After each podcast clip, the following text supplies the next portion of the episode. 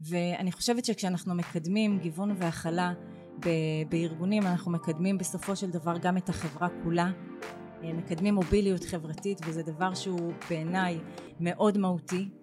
וכמו שאמרתי באמת בהתחלה אני חושבת שבסוף בסוף גם אנשים אנחנו אנשים, כאנשים בחברה מודרנית מצפים מצפים לזה מארגונים, לא תמיד זה עולה בקנה אחד כמובן ולא הכל אפשר לעשות בכל ארגון אבל אין ספק שזו ציפייה, ציפייה שלנו כחברה מארגונים.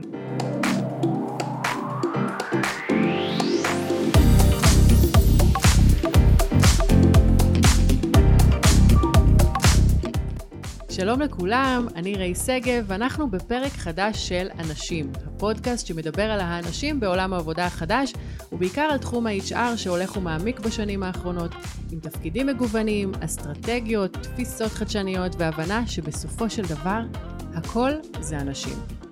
האורחת שלנו כבר כאן באולפן, והנה חמש עובדות עליה. היא דרומית גאה, גדלה בבאר שבע ואחרי 16 שנים במרכז חזרה לאחרונה לשדרות. היא אישה של ג'ינס וסניקרס, אבל יודעת גם להיות מתוקתקת כשצריך. היא הייתה שחקנית בהצגות ילדים. טיילה בהודו ותאילנד לגמרי לבד, ויש לה קעקוע עם הטקסט Walking My Way, שיזכירה, שיזכיר לה תמיד ללכת בדרך שלה. שלום לך הילה זגורי. שלום. שלום שלום. את יועצת uh, בתחומי מיתוג מעסיק, דיגיטל וקריירה, בעלת חברת Connecting HR, מייסדת ומנהלת קהילת מיתוג מעסיק בישראל, שזו הקהילה המקצועית הגדולה בתחום בארץ. אכן, תודה ריי. respect. תודה רבה רבה. אז uh, טוב, את מאוד מאוד קשורה לדרום ולפריפריה, כבר שמענו שאת born and raised בבאר שבע ועכשיו חזרת לשדרות, וזה ממש מבחירה. כן, נכון? לגמרי. אחרי 16 שנה של חיים ב, בעיר הגדולה, בתל אביב, ועוד שש ב, ברמת גן, החלטתי שאני חוזרת ככה יותר לשורשים, יותר למקורות, ומתקרבת למשפחה. וממש בחודש וחצי האחרונים, לפני חודש וחצי, עברתי חזרה לשדרות. אז uh, אני פגשתי אותך באירוע שאת הפקת, נכון. ביחד עם uh, קרן רש"י. ומייקרוסופט. ש... ומייקרוסופט, שממש עוסק בנושא של גיוון והכלה. כן, לגמרי. אה, את מחזירה אותי ככה כמה חודשים אחורה. אה, כשהגיע משבר הקורונה, אז אה, ככה באמת היה מאוד ברור שיש הזדמנות לקדם את הפריפריה לאור הזדמנויות התעסוקה החדשות ולאור העובדה שעברנו למודלי עבודה היברידיים. אה, ובאמת ככה התחלתי לשמוע הרבה מאוד קולות שמדברים, מדברות, מדברים על אה, גיוס עובדים מחו"ל ואמרתי רגע רגע יש כאן אנשים שאני יודעת שהם אה, מוכשרים בפריפריה ואם אנחנו כבר בתוך השינוי הגדול הזה שנקרא מעבר למודלי עבודה שהם היברידים אז בואו ניתן קודם להם את ההזדמנות לפני שאנחנו יוצאים לגייס מבחוץ. צודקת. נכון. ובאמת ככה חברתי אז אה, לקרן רש"י ולמייקרוסופט שזה היה ככה חיבור מאוד מאוד אה, טבעי. קרן רש"י עוסקת בקידום אה, מוביליות חברתית מייקרוסופט תומכת בתעסוקה מגוונת. אז החיבור בין ביני כ Connecting HR לבין קרן רש"י ומייקרוסופט היה מאוד מאוד טבעי ומונע ככה באמת מתוך שליחות ורצון להעלות מודעות לאוכלוסייה נוספת שקיימת בישראל וכדאי לתת לה הזדמנות. אמ, וככה באמת הרמנו אירוע באמת מטורף עם למעלה ממאה מנהלות אה, מכל תחומי המשאבי אנוש, אחריות חברתית, מיתוג מעסיק. אירוע שהיה מאוד מאוד מוצלח ברמת היכולת שלו לגרום לארגונים ולמנהלות בארגונים אה, להניע קדימה מהלכים שקשורים בקידום תעסוקה בפריפריה בין באמצעות של אה, פתיחה של סייטים בפריפריה אה, ובין אה, בשינוי של תפיסה בסיסית שאומר אוקיי אם אנחנו היברידים ועובדים אצלנו פעם או פעמיים או שלוש פעמים בשבוע אה, מרחוק אז בואו נאפשר גיוס גם ממקומות קצת יותר רחוקים וככה באמת היה אירוע מוצלח ועד היום אנחנו עוד שומעים עליו כן. וזוכרים אותי ואת מנהלות הקהילה שלצידי. ברגע ב... שחשבנו על הפרק הזה של גיוון והכלה, קפץ לי ממש אה, לראש בתחום הזה. כאילו הבנתי שאת הבן אדם לדבר איתו. זה קודם אז, כל כיף לשמוע, זה... הבן אדם, האישה, לדבר איתה. תודה. אז אה, בואי נדבר קצת באמת על גיוון והכלה, נפתח קצת את, ה, את הנושא אולי מופשט הזה, כאילו, אה, באיזה תחומים יש לנו בכלל גיוון והכלה, או נדרשים גיוון והכלה? אה, אז קודם כל נאמר שאני חושבת שגיוון והכלה נדרשים בכמעט כל ארגון היום. אה, צריך לחזור אולי רגע לבסיס ולהגיד למה בכלל אנחנו רוצים להיות ארגון מגוון. אה, אז אנחנו יודעים שיש קשר מעבר לתפיסה החברתית שבעניין, אנחנו יודעים שיש קשר בין גיוון והכלה בתוך ארגון לבין שורת הרווח של אותו ארגון, יש מספיק דוחות שמעידים על זה. זאת אומרת, של... זה לא רק איזה אה, מהלך אלטרואיסטי כזה למען החברה, לא. יש פה ממש אה, שורת רווח. לגמרי, פה... לגמרי, יש שורת רווח ויש, אה, כמו שאמרתי, באמת לא מעט דוחות. של ארגונים מובילים בעולם שהם מצביעים על עלייה ברווחיות ככל שאתה מגוון. אגב, זה מאוד הגיוני. בסוף, מה זה גיוון? אתה מביא לשולחן דעות אה, אחרות מתפיסות עולם, אה, אנשים שהגיעו מתפיסות עולם אחרות ויודעים בסוף להניח אותם על שולחן ההנהלה. אה, והדבר הזה כשלעצמו מייצר חדשנות בתוך הארגון, נותן מענה יותר הוליסטי הרבה פעמים לאוכלוסיות שאתה נותן להם שירות או מוכר להם את המוצר שלך לצורך העניין, אז יש בזה המון המון היגיון. וגם צריך להגיד, בסוף בסוף אני חושבת שכולנו כחברה מצפים מארגונים שהם ארגונים עסקיים אה, שמרוויחים המון כסף להחזיר לחברה. וזה אז... אה, משהו שבעצם את יכולה להגיד בתור מישהי שמייעצת בתחום של מיתוג מעסיק וייסדת קהילה בתחום של מיתוג כן, מעסיק. כן, לגמרי. אז זה באמת אני... תורם ל... ל... זה לגמרי תופ... לאיך שהחברה תורם, נתפסת. לגמרי, זה תורם לאיך החברה נתפסת ברמת המיתוג שלה. אגב, לא רק כלפי חוץ, גם כלפי פנים. זאת אומרת, עובדים היום, דור העובדים הזה הוא דור שערכים אה, שקשורים בהעסקה שהיא מגוונת מאוד מאוד מעניינים אותם וחשובים להם. אה, וזה חלק מהעניין ואני פוגשת את זה לא מעט גם בקבוצות מיקוד הרבה פעמים. את יודעת, חלק ממה שאנחנו עושים בתהליכי מיתוג מעסיק זה קודם כל לאפיין את הערכים שהארגון אה, יודע להציע לעובדים שלו. וזה בולט שם התחום הזה? כן, מאוד. אני יכולה לספר לך על דוגמה ממש אה, ככה מהתקופה האחרונה, אה, בקבוצות מיקוד של אה, רשת מלונות פתאל, את שומעת את העובדים מספרים על העובדה שהם ארגון מגוון שמעסיק אוכלוסייה שהיא ככה של אנשים עם מגבלה, ואת שומעת את העובדים מאוד, מעבר לזה שהם מאוד גאים בעובדה שהארגון מעסיק עובדים עם מגבלה, הם גם גאים מאוד בעובדה שהארגון שם את האנשים האלה בפרונט ונותן להם את הבמה ומדגיש את היכולות שלהם אה, ב- ביום יום ב- ב- כעובדים אה, מן השורה בשוק העבודה. אז אה, זה לגמרי, לגמרי לגמרי מחובר גם לעולמות האלה ולמה שמעניין את הדור הזה. כן, ואיפה את רואה נגיד יותר אה, את המהלכים האלה של גיוון והכלה בארגונים גדולים או בחברות קטנות? אה, אז אני אגיד ככה, אני חושבת שבארגונים גדולים בטח שאת רואה את זה יותר, יש גם מן הסתם יותר משאבים אה, לקדם כל מיני תוכניות שקשורות בהעסקה, בהעסקה מגוונת. אבל אני יכולה להגיד... יש להם יותר תקציבים אולי. גם כי יש להם הרבה יותר אה, תקציבים, יותר משאב כוח אדם כדי אה, לקדם, לקדם כל מיני פעילויות שקשורות בתחום. דרך אגב, הרבה פעמים הם, הרבה פעמים ארגון מקדם עשייה אה, של גיוון והכלה, גם בלי קשר לאינטרסים העסקיים שלו, אלא באמת מהמקום של להחזיר לחברה. הייתי שבוע שעבר באירוע של Riskified, אה, אה, שסיפרו על תוכנית מדהימה שהם בנו של אה, בעצם אה, שילוב של אנשים על הספקטרום בעולם העבודה. לא כולם נקלטו ל Riskified אם אני לא טועה היה רק אחד מהם שנקלט ל Riskified בסופו של דבר אבל כולם כן נקלטו בארגונים אחרים. Mm. אז זה לגמרי משהו שמאפיין ארגונים גדולים אבל אני כן רוצה להגיד שכתפיסת עולם שלי אני חושבת שגם עסקים קטנים כדאי שיהיו בעשייה חברתית כלשהי לא בהכרח שקשורה בגיוון, כל אחד ומה שמניע אותו מהבטן, גם אני הגעתי לעולמות של אה, תעסוקה בפריפריה ממקום מאוד מאוד פרטי שלי, אבל הנה אני יושבת כאן היום בשיתוף פעולה עם ביימי, uh, uh, בזכות אירוע חברתי נכון. ש, שבעצם הרמתי, וזה בדיוק העניין, כשאתה בעשייה שהיא חברתית, ממקום אותנטי וממקום שאתה באמת מחובר מחובר לדברים, אז זה משליך גם על העשייה העסקית שלך בסופו של דבר. כן, וזה... זה, זה מדהים שאנחנו נמצאים מצד אחד בעולם כזה באמת שמאפשר את, ה, את הגיוון הזה, מצד שני, אנחנו שואלים איך זה לא קרה קודם? איך, למה, למה אנשים אה, עם מוגבלות צריך להתגאות בזה שהם נמצאים בפרונט של החברה? אני חושבת שזה חלק ממה שנקרא אה, שינוי תודעתי שאנחנו עוברים, אה, עוברים כחברה.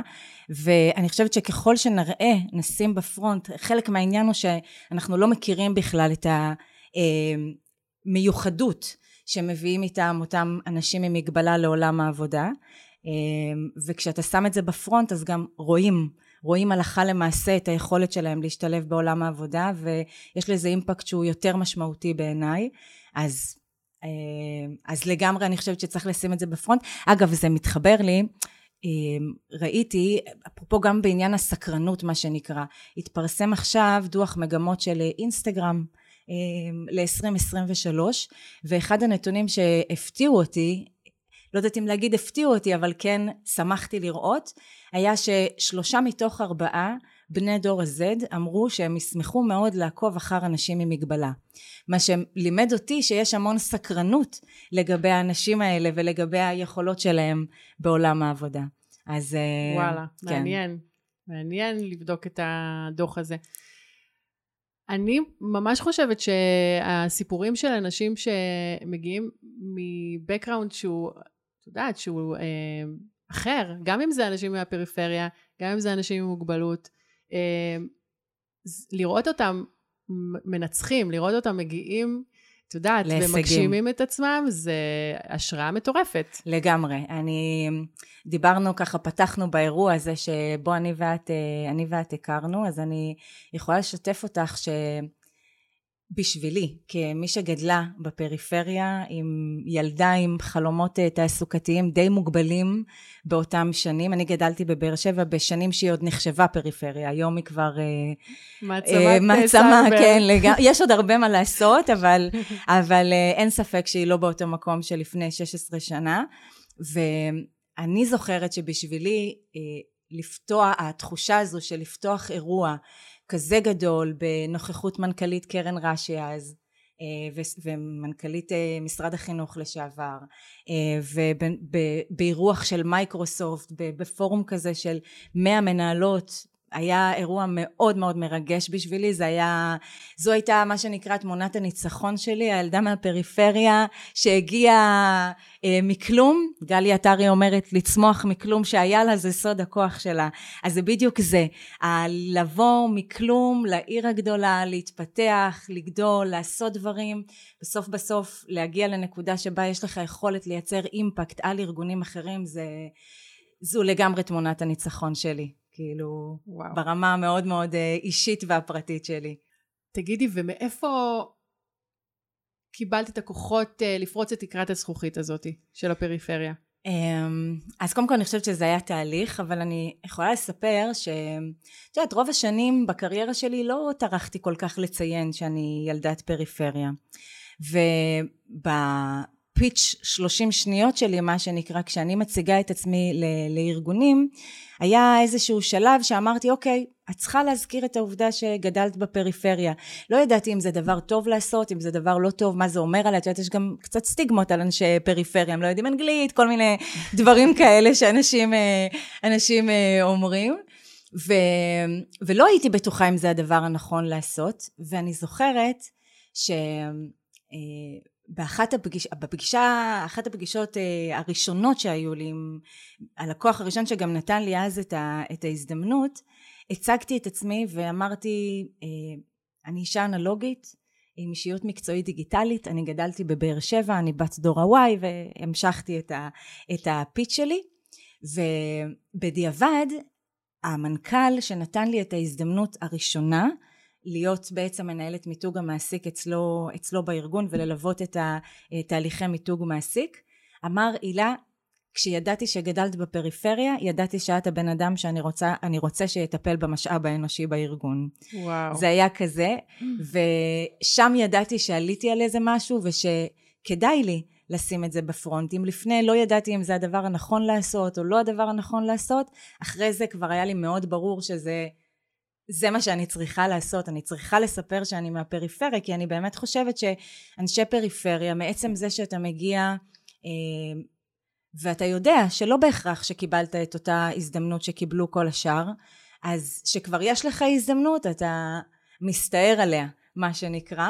שם ידעתי שזה הסיפור שאני בעצם, אה, אה, שזה חלק מהסיפור שלי, וזה משהו שאני ככה באמת מאוד מאוד גאה בו. זה הופך אותך לאנושית, זה הופך אותך ל... למורכבת יותר, זה חושף אולי, את יודעת, את המקומות היותר אישיים, והיום גם אנשים מתחברים למקומות האישיים האלה. למקומות האישיים יותר, וגם מראה את התעצומות נפש שהיית צריכה בשביל לפרוץ את הגבולות האלה שהפריפריה מייצרת, לגמרי. גם מבחינה חברתית, גם מבחינה כלכלית, גם מבחינה פוליטית, נכון? לגמרי, לגמרי. אני זוכרת את עצמי, אמ, אפשר לומר ילדה, בת 24, 24 וחצי, סיימתי את התואר הראשון, ו... תוך כדי התואר עבדתי בעבודה כנציגת שירות, את יודעת, נציגת שירות לקוחות, זה מה שהיה אז, וסיימתי את התואר הראשון, כבר הייתי בתפקיד, אה, בתפקיד ניהולי, וכבר ניהלתי צוות אה, בסיום התואר הראשון, ורציתי להתקדם, אבל לא היה לאן, ואני זוכרת את עצמי מחפשת, אה, מחפשת עבודה בבאר שבע. זאת אומרת, אני אקדמאית, אני כבר אחרי ניסיון ניהולי ראשון שלי, אני רוצה להתקדם בחיים, ופשוט לא מוצאת. המקצועות היחידים שהיה לעבוד בהם היה במוקדי שירות לקוחות ואני רציתי קצת יותר מהחיים והחלטתי שאני עושה את המעבר הזה לאזור המרכז. אה, שלא שהוא... רצית לעשות את זה. אם זה היה תלוי בך... בואי נגיד ככה, כנראה שאם היה לי אה, הזדמנויות תעסוקה בדרום, אז כנראה שזה לא היה משהו שאני, שאני אעשה. יש לזה מחיר. Mm. יש לזה mm. מחיר, אה, הייתי אומרת אפילו כבד, ללהתרחק מהמשפחה שלך. להתרחק מהסביבה שלך, להגיע לתרבות חדשה. תל אביב ובאר שבע הן שונות, מה לעשות, הן שונות. זה כאילו רק שעה נסיעה. וזה כאילו רק שנה, שעה נסיעה, זה נכון, אבל התרבות והאורח חיים הוא אחר. אגב, גם היום בחזרה לשדרות אני פתאום מרגישה את ההבדלים, את ההבדלים בתרבות בין אזור המרכז לאזור הדרום. זה לא שאלה של טוב או לא טוב, זה פשוט באמת יש שוני בתפיסות עולם של, כן. תפיסות עולם של אנשים. זה גם מה שמיוחד בעיניי, בסוף לשלב אנשים שמגיעים מתפיסות עולם אה, קצת אחרות בעולם, בעולם העבודה. כן, אז מסכימה. אה, זה ככה עוד משהו שאני יכולה לספר על הדרך שלי בהקשר הזה. מעניין. תגידי, והרגשת שהיו לך גם uh, גבולות בהיותך אישה? כי גם uh, נשים הם סוג של אוכלוסיית גיוון, לא? אז אני חושבת ש... קודם כל היו סיטואציות שבהם אני זוכרת כל מיני תפקידים כאלה שעשיתי לאורך השנים, היה שלב שניהלתי פתאום, אה, אני מדברת על, הש... על העשור הראשון בקריירה שלי, ניהלתי אה, מכירות שטח, ואז כזה, זה היה מין משהו כזה של מה, היא אישה ראשונה שעושה את זה בארגון, וכאילו כל מיני אה, תפיסות כאלה, ולי זה היה כזה מאוד מאוד טבעי, אני גדלתי בבית של ארבע בנות, המושג אה, לא יכולה או את אישה, אז, אה, אה, אז את לא יכולה לעשות משהו לא, לא, לא היה קיים אף פעם. אז מבחינתי, תמיד ראיתי את עצמי חלק בלתי נפרד מה, מהאוכלוסייה, ולא כאוכלוסייה שצריך להתייחס אליה כאוכלוסיית גיוון. אבל אין ספק שאנחנו נצטרך לשמור על עצמנו כנשים. להיות ערניות. להיות יותר ערניות. אגב, איפה את כן פוגשת את זה? את המקום של אה, ניפוץ תקרת זכוכית בקרב אה, נשים. אז זה פעם אחת באמת במקום של עד כמה נשים היום מצליחות להתברג בעמדות אה, מפתח. וכאן אני חושבת שיש באמת שוני גם בין ארגונים גם בין תעשיות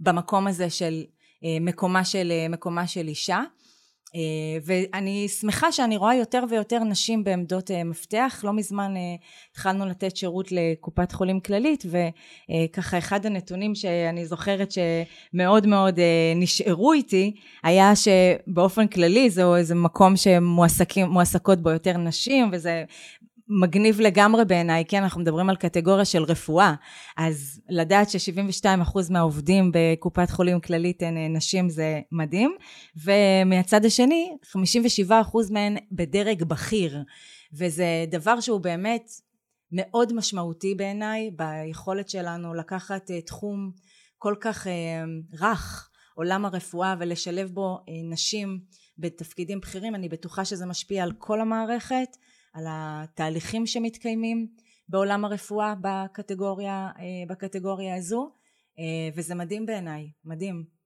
אנחנו שמות פה זרקור על הדברים החיוביים, זה לגמרי, טוב. זה לגמרי. טוב. אם ארגון רוצה עכשיו אה, להתחיל לאמץ לעצמו גישה של גיוון והכלה, מאיפה מתחילים?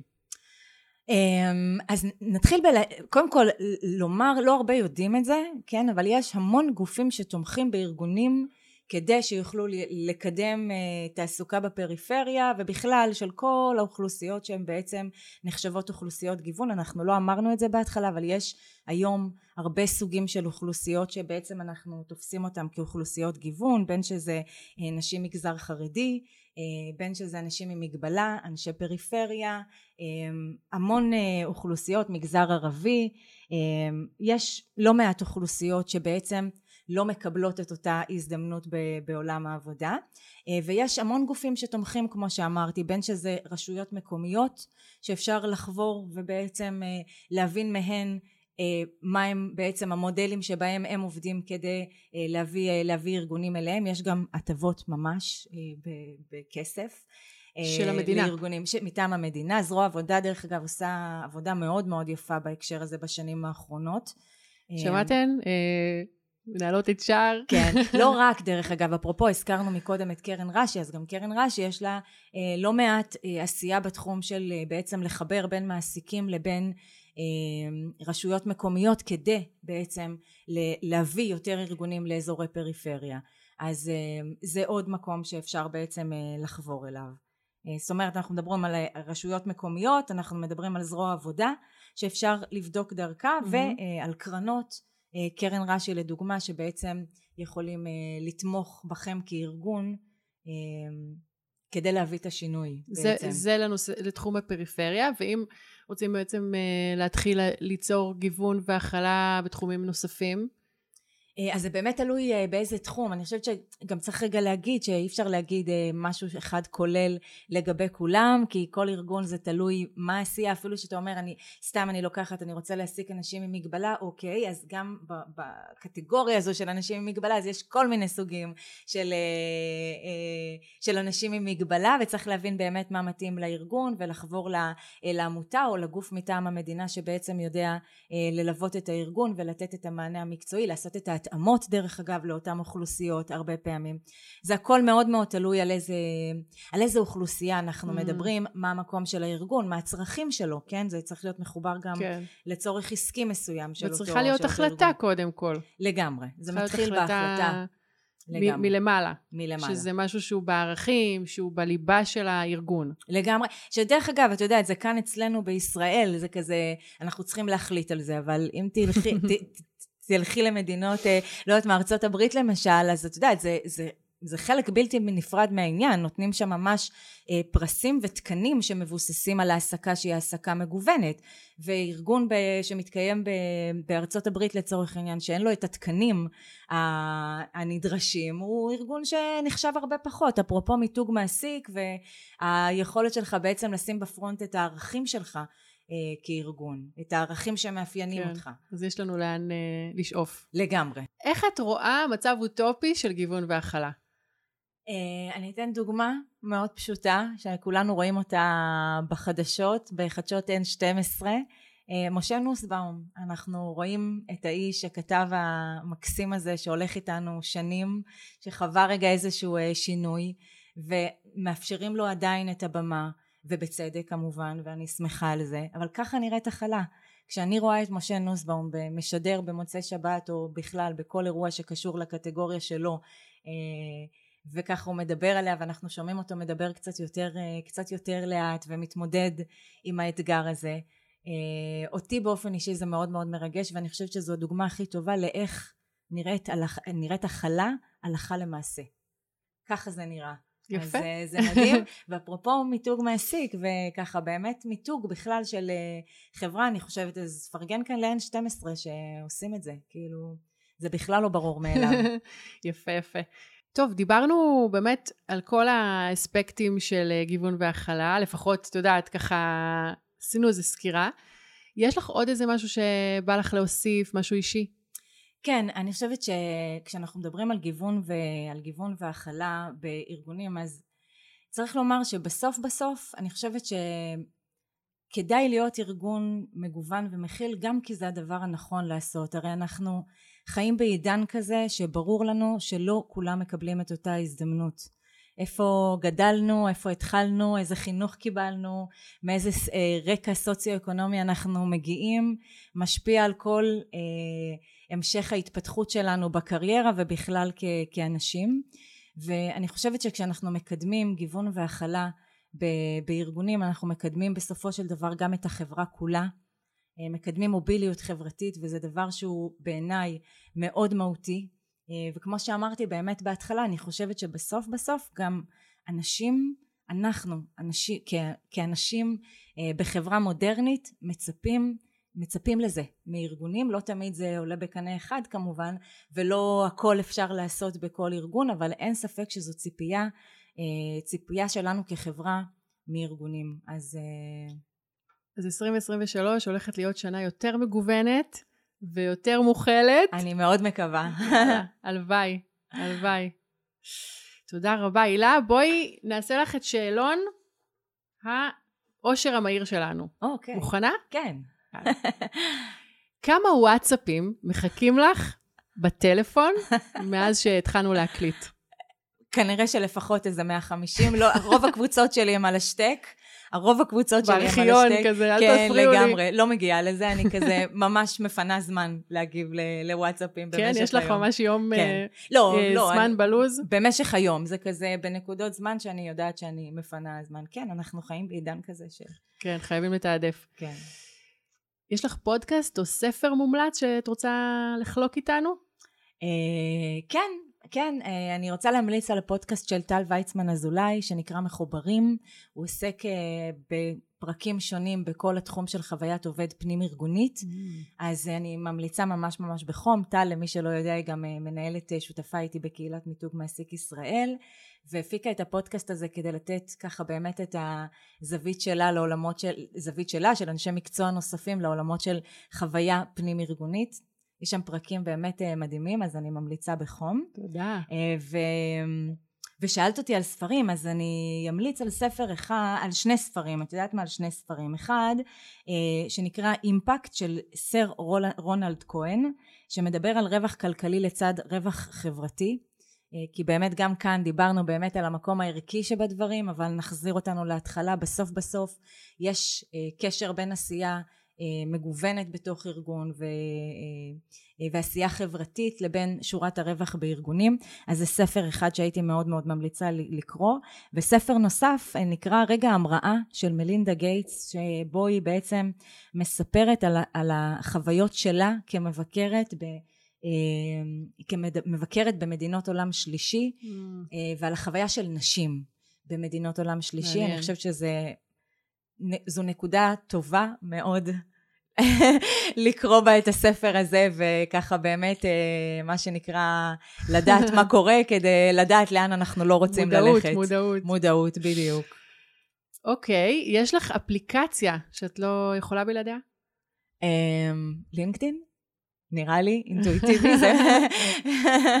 את פעילה? את כותבת הרבה? אני משתדלת, משתדלת. לא מספיק, הייתי רוצה יותר, אבל, כן. אבל אני משתדלת. אני מאוד נהנית. אגב, לינקדאין זו רשת גם, את יודעת, מעבר לזה שהיא רשת נטוורקינג ומיתוג אישי וכל מה שאנחנו מכירים, אני מוצאת בה שהיא גם רשת למידה מטורפת, כי אני עוקבת אחרי אנשים מומחים מכל העולם, וזה פשוט תענוג. פשוט לומדת. תענוג. כל הזמן, כל הזמן. וכל פעם שאני פותחת, אני נתקלת כזה באיזשהו תוכן ש... אני אומרת וואי איזה כיף ש... ש... שיש את הרשת הזו. ודמות מעוררת השראה בשבילך. בלי ספק סבתא שלי, סבתא שלי בדור קצת אחר, אבל ככה אישה גידלה שמונה ילדים למופת והיא הייתה אישה עובדת כל החיים, היה לה הרבה מקום בעיצוב האישיות שלי, כילדה היו שנים ככה לא נחזור לכל ההיסטוריה, אבל היו שנים שממש גרנו אצלה, ואין לי ספק שהיא הייתה אחת הדמויות היותר משמעותיות שעיצבו את מי שאני היום. וואו. אז כן. אז אני שמחה שעשינו לך את השאלון המהיר הזה, כי זה נותן ככה עוד, עוד נופח למי שאת ולכל מה שאת עושה וכל הערכים שלך וככה התשוקה שלך. תודה. מאוד uh, שמחה שעשינו את זה. אז uh, הילה זגורי, תודה רבה רבה על הזמן שלך. ועל הידע והניסיון שהבאת לנו, ובאמת הלוואי ש-2023 תהיה שנה של גיוון והכלה, ושנראה יותר ויותר ארגונים וחברות שצועדות לכיוון הזה. תודה רבה, תודה לכם. ולא רק בשיח, גם במציאות. כן? לגמרי, לגמרי. אז אה, נגיד באמת שזו סיום אופטימי, שאני באמת מאוד מקווה שככה אה, נחווה יותר גיוון והכלה בעולם העבודה ב-2023. תודה לכם שהזמנתם אותי. זה ככה נזכיר באמת אה, שיתוף פעולה שני עם ביימי, אז זה כיף, כיף גדול. ואני אזכיר שוב שאני יושבת כאן בגלל עשייה שהיא בתחום גיוון והכלה, שככה גרמה לביימי נכון. לסמן אותי. וזה אולי איזשהו סימן גם לעסקים קטנים. אני לא, את יודעת, אני לא קורפרייט, אני חברת בוטיק קטנה שנותנת שירות לארגונים גדולים, אני תמיד אומרת, אוהבת להגיד, ו, וזה מדהים לראות שגם אצלי, עשייה שהגיעה מהבטן מתורגמת בסופו של דבר גם לעשייה, לעשייה עסקית. אז כיף גדול. מסר ו... מהמם לסיים איתו. תודה. אז uh, תודה. עד כאן הפודקאסט הנשים מבית ביימי, אנחנו זמינים וזמינות בכל אפליקציות הפודקאסטים וגם ביוטיוב. אם נהניתם מהפרק, שתפו חברים וחברות, תעקבו, תדרגו אותנו בחמישה כוכבים, ואנחנו נתראה בפרק הבא. יאללה ביי!